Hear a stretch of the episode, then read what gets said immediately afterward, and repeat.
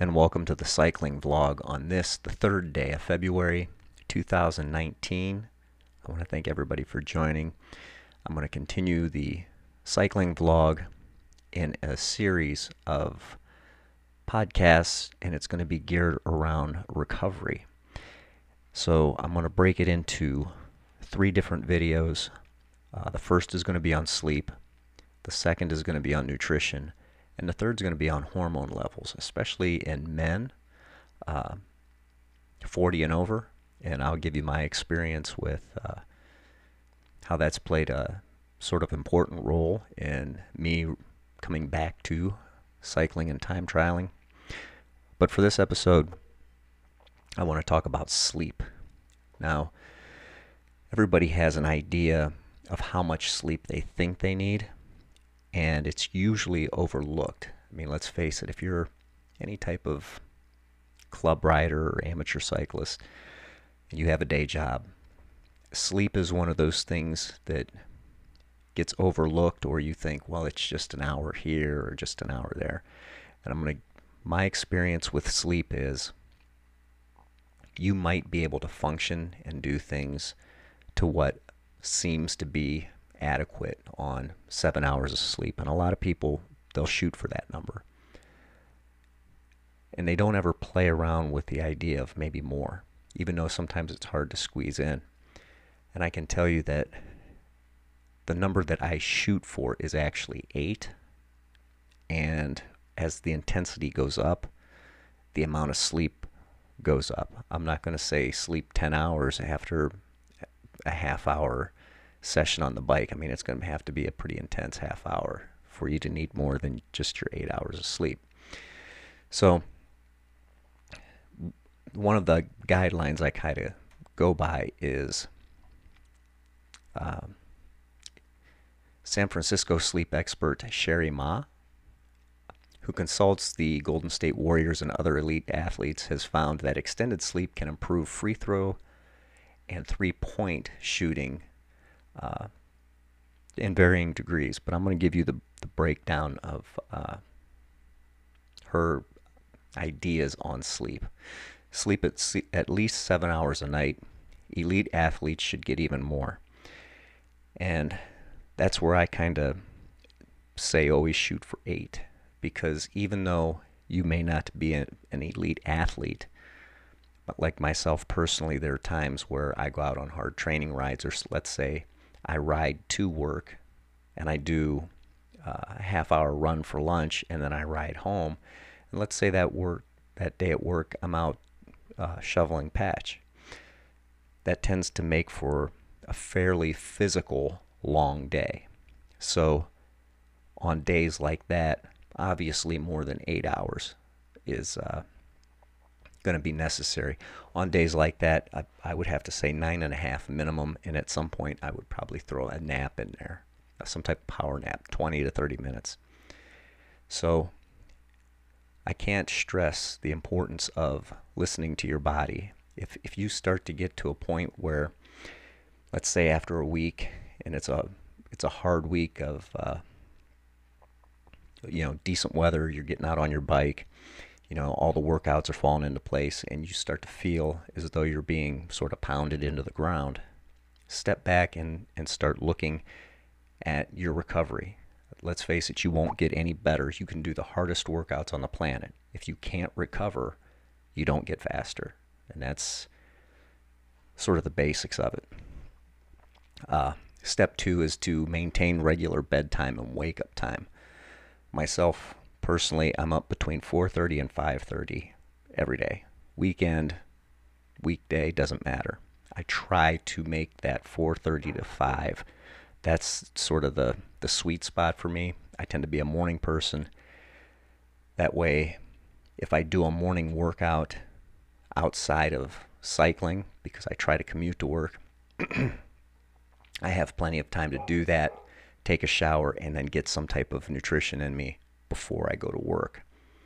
Uh, this article says our bodies like regularity and will anticipate sleep with regular with a regular s- sleep schedule. Um, it myself, when I'm my schedule's right, there's times where I'll wake up maybe a couple minutes before my alarm goes off, and that's when I know I'm doing it fairly well. So that's something as far as your your scheduling goes, you'll know when you're close, uh, and that's my experience. You, uh, your mileage may vary, but you want to try to keep it somewhat consistent. Uh, their step three is implement a wind down routine of 20 to 30 minutes. For a lot of people, that's a stretch because if you're, let's say, you increase the amount of sleep you're getting from seven to eight hours, then you're adding a half hour to that. Uh, some people find it difficult to do that.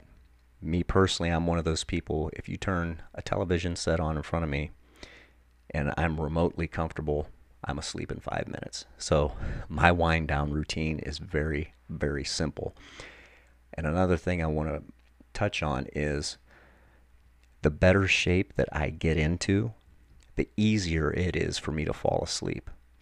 Like you in the months of July, August, and September, it could be mid morning, it could be nine thirty ish, ten o'clock, and I can lay down and I don't have any problem taking a short power nap. Even if I feel well rested, I can still do it.